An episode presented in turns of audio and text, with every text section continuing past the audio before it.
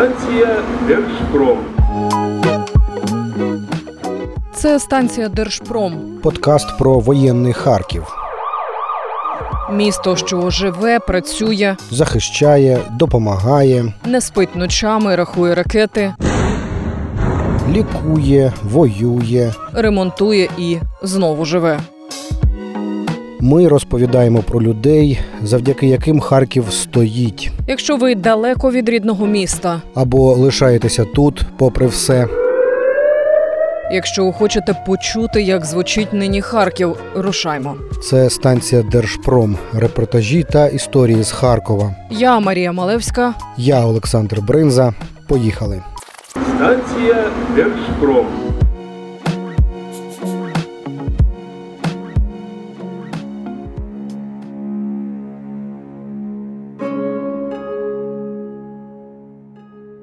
Сьогодні ми вирушимо аж на кордон до села Гур'їв Козачок Золочівської громади. Нам цікаво було поговорити з мешканцями саме цього населеного пункту, адже колись давно, ще до початку бойових дій на Донбасі та анексії Криму, ми вже були тут.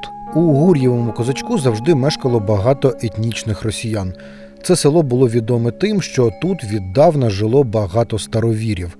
Хто це такі, як вони тут опинилися, і що кажуть нині, коли їх обстрілюють росіяни ж. Як живе нині прикордоння на Харківщині? Рушаймо. Станція Держпром.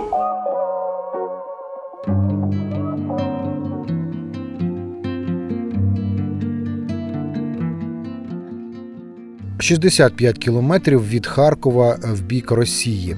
Останнє село перед межею. З узгір'я на в'їзді видно вже російські поля. Їдемо відразу до школи. Ми знаємо, де вона, бо колись приїжджали сюди по історію хлопчика з російського хутора, який щодня через кордон ходив до тутешньої школи, бо було ближче ніж до російської. Ви мені скажіть, музей вцілів? Тут у вас у школі був музей. Да, мы сейчас зайдем в школу. Біля школи нас зустрічає, як його всі кличуть Макарович Юрій Гур'єв. Але майже у всіх Гур'євих тут є або прізвиська, або використовують ось так по батькові, бо тут півсела Гур'євих і ще кількадесят протопопових було до вторгнення. Гур'єв козачок заснував 350 років тому козак Гур'єв, який був старовіром. Розповідає Юрій Гур'єв. Ми стоїмо у шкільному музеї.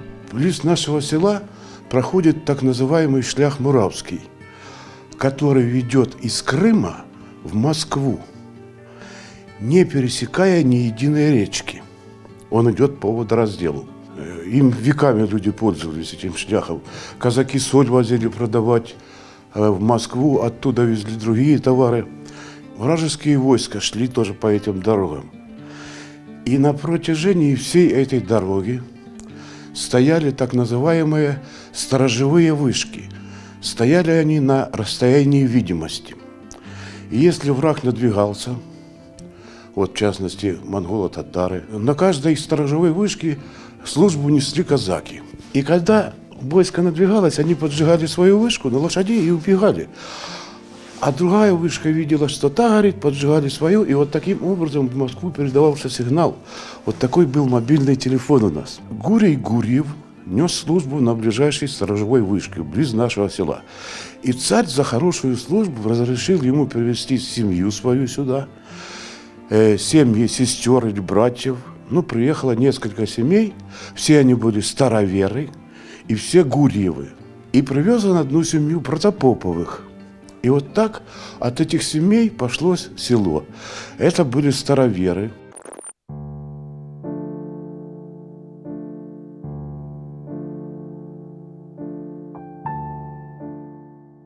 Старовіри або старообрядці це православні, які не погодилися із церковною реформою патріарха Никона у 17 столітті.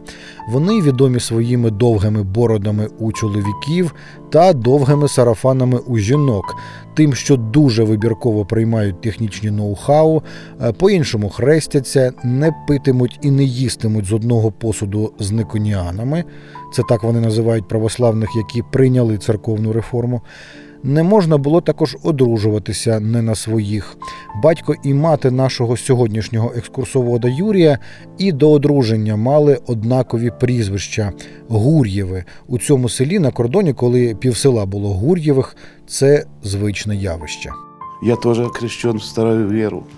В православную меня не перекрещивали. А ви дотримуєтеся тих традицій, чи вже не дуже? Ну, допустим, э, крестимся мы староверы, складываем пальцы не так, как православные. Не три перста, а два. Отца и Сына, а в Святого Духа никто не верит. А третий – это Святой Дух.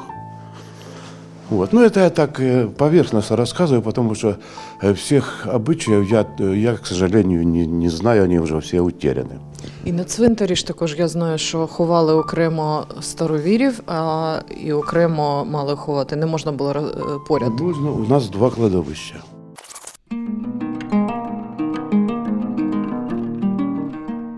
На тутешній цвинтар нас супроводжують вже армійці, бо тут усе заміноване, всюди розтяжки. По кладовищу неодноразово прилітали міни. І з ще одним мешканцем села Олександром йдемо подивитися на могили його рідні. У меня мама вообще э, с России, с Курской области. Там и ее ж- племянники живут. Я им звонил. Они мне говорят, мы полностью поддерживаем политику Путина. Я говорю, все, до свидания, больше мы с вами не созваниваемся. А мама тут похована на цьому цвинтарі. Они потерянные люди, я думаю, что безнадежно. Тут поховані і мати, і батько, і дідусі, і бабуся Олександра Гончаренка. Бачимо свіжі прильоти та вирви.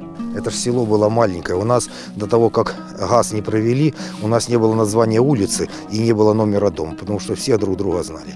У нас здесь же жили староверы, у нас ни у кого не было замка в доме. Если палочку поставил под дверь, значит дома нет никого.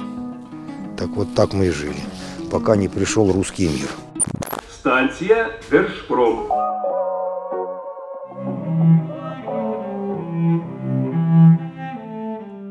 Ще років 10 тому у Гур'євому козачку вам обов'язково розповіли б про російського мецената Андрія Гур'єва, мільярдера, пращури якого були з цих країв. 2010-го він відремонтував тут школу, інколи приїздив і сам. У місцевому музеї, який розташований у школі, досі є світлини мільярдера. Вони наклеєні на стенді з написом Малая родина великих людей, розповідає Юрій Гур'єв. Вот он с поднятой рукой. И вот он с ящиком. И він зробив ремонт в этой школе. И каждый год на 1 сентября, на последний звонок, привозил детям подарки. И хорошие подарки. Мобильные телефоны, часы. Платил учителям зарплату. Безплатне харчування у учнів було. Два автобуси купив сюди. А зараз що він мовчить, коли вас обстрілюють? А вони там. Коротше, він уїхав в Англію.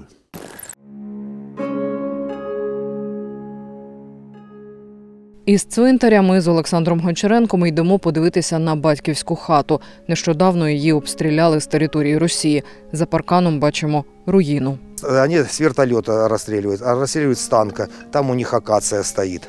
Ну, она видна, если мы поднимемся вот там, мы раньше ездили, видно было, где пограничники их стоят там, вот они туда подгоняют, стреляют и уезжают. И с миномету. Ну, вот это непосредственно специалист сказал, что это с вертолета. И там в конце огорода большая яма, я думаю, она тоже с вертолета или с чего-то. Ну, вот они, видите, с кем воюют. Стояла хата родительская, а они все там рассказывают, что 50 стран с ними воюют бабушки и дедушки с ними воюют.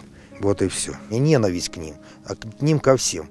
Они сейчас на Путина все сворачивают, но Путин не сядет во все тысячи танков и не сядет во все самолеты. И Путина не было в Буче, и не было в Изюме. Там были простые русские люди.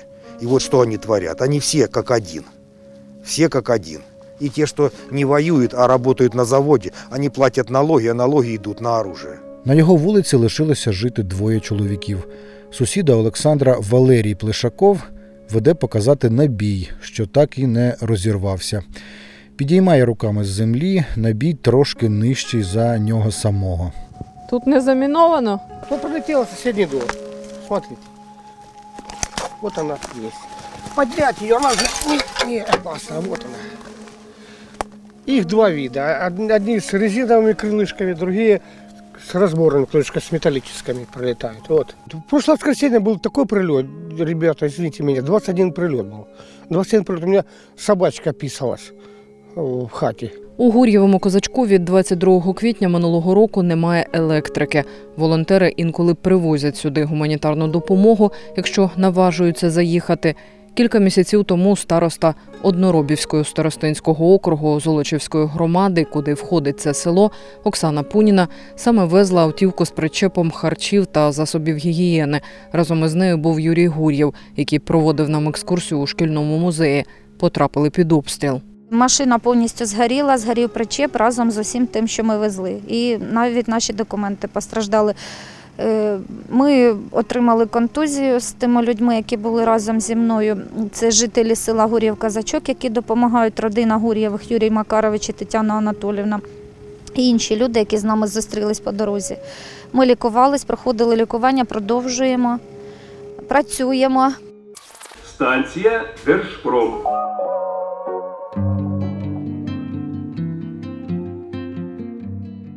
Голова Золочівської військової адміністрації Віктор Коваленко каже: у центрі громади Золочеві зараз чимало переселенців із прикордоння. Це люди, в яких тепер немає житла, або ті, що тікали від обстрілів. прикордоння, е, яке налічує 50 кілометрів з Російською Федерацією, кордон, прикордонні території постійно під обстрілом. От буквально два, дві години тому 14 прильотів було в село Леміщення. Слава Богу, там ніхто не загинув, значних пошкоджень немає, але ця вся сторона Олександрівський е, і першоодноробівський округ, Одноробівський, Удянський округ, е, вони під постійними обстрілами. Олександр Гончаренко, з яким ми ходили на Гур'єво-Козачанський цвинтар, а потім дивитися на розбиту хату, стримувався у висловах з нами. Стоячи на руїнах батьківського будинку, він записав відео для сестри та брата, які живуть у Росії. Привет, сестра.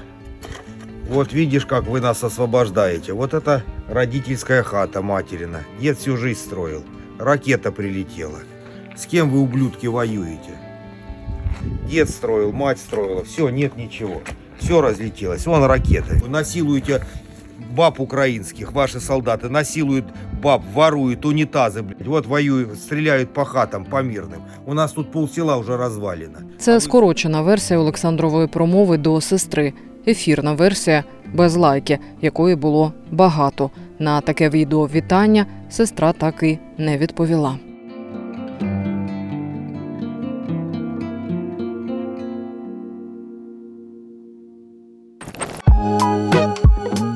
Це була сьогоднішня історія з воєнного Харкова. Наступного разу ми, Марія Малевська, Та Олександр Бринза розповімо вам про людей, завдяки яким Харків стоїть. Станція Держпром.